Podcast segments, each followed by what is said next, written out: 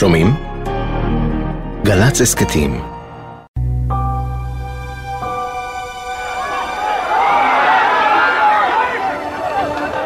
אסנת הגיעה לנס ציונה אחרי פינוי עמית.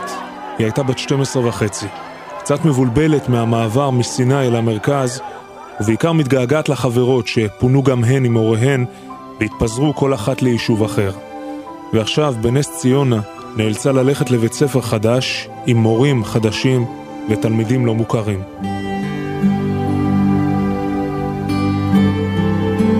המורה הושיבה אותנו אחד ליד השני, ומאז אנחנו ביחד.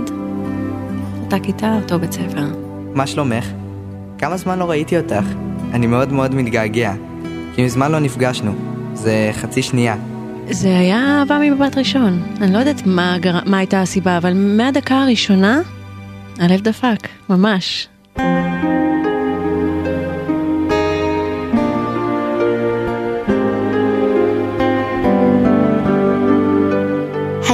זוג אוהבים, שחוט חזק קישר בין ליבותיהם השניים.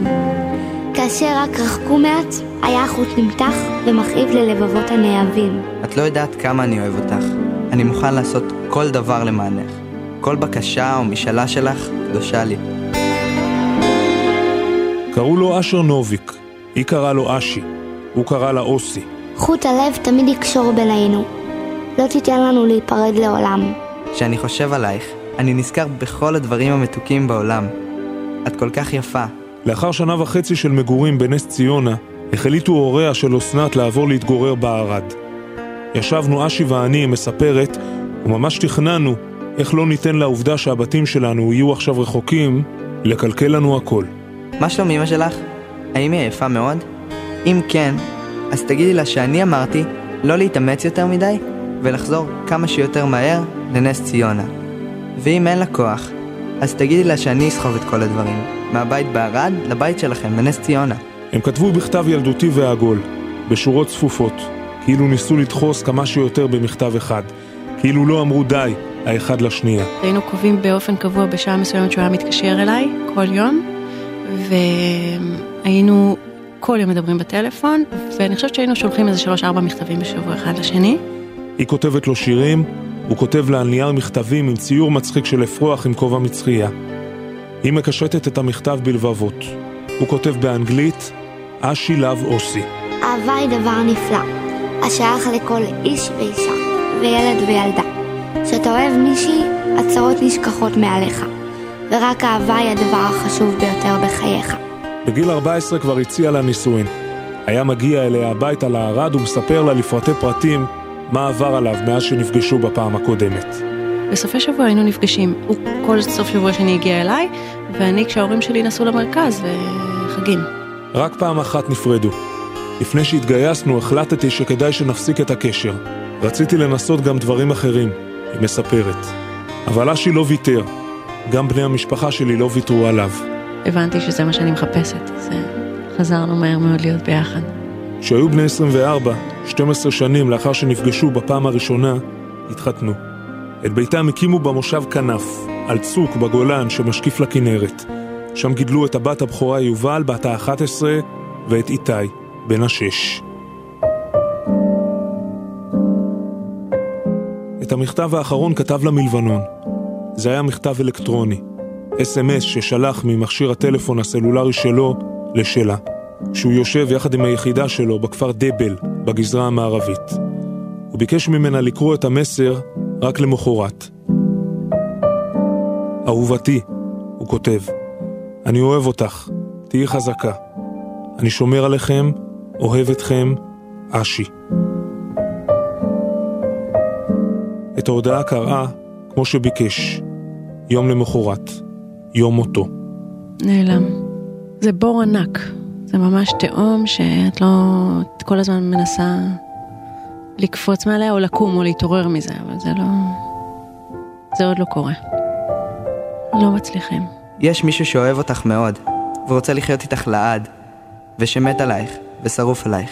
אני שלך, אשי, לגמרי, תמיד תמיד. אני שלך ומקווה שאתה שלי.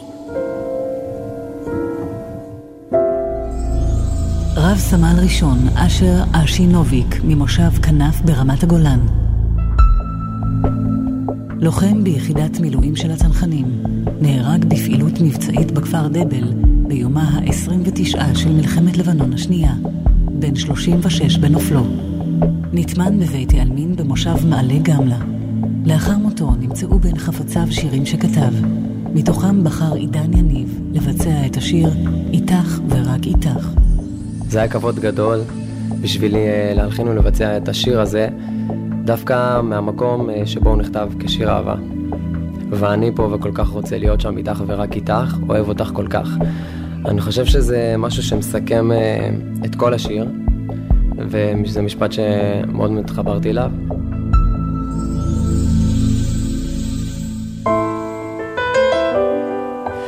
רצתי על החוף היום, והשמיים בערו להם, השמש שקעה לה בים, והמים החלו מאדימים, כאילו הם נשרפים ועולים בלהבות.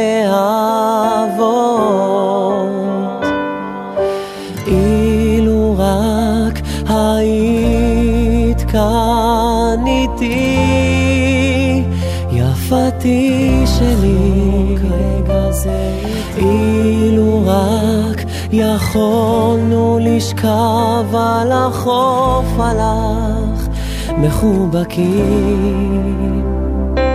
אך את כה רחוקה על הפסגה, ואני פה ורוצה כל כך להיות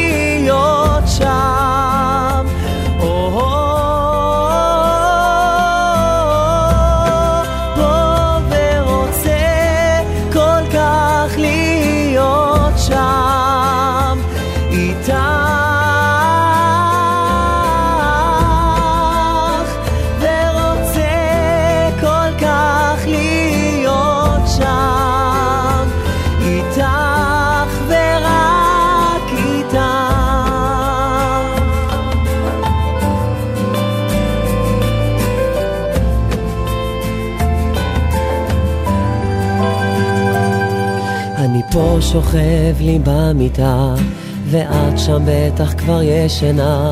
הלוואי שיכולנו שנינו להיות פה או שם, או בכל מקום אחר בעולם.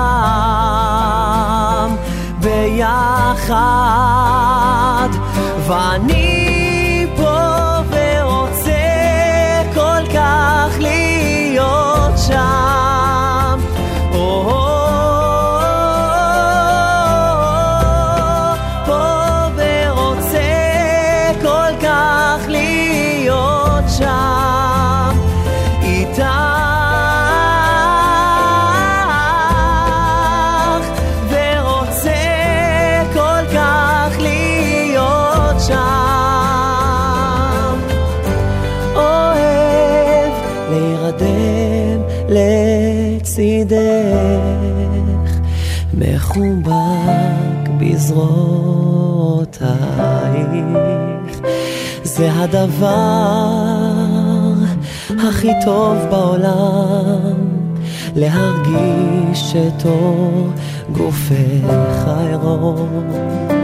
בידיי, בשפתיי, בעצמותיי, בנשימותיי הכבדות ובמחשבותיי.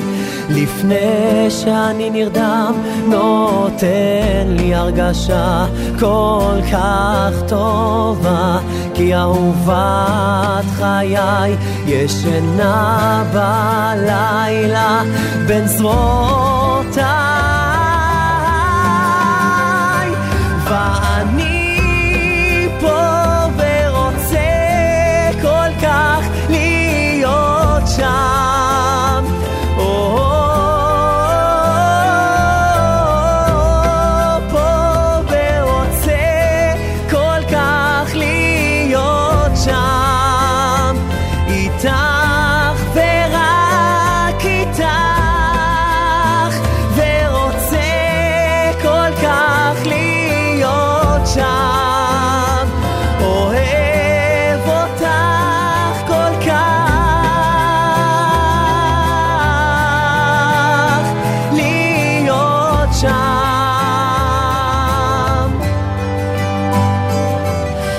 הלילה אני פה לבדי, וכל כך עצוב.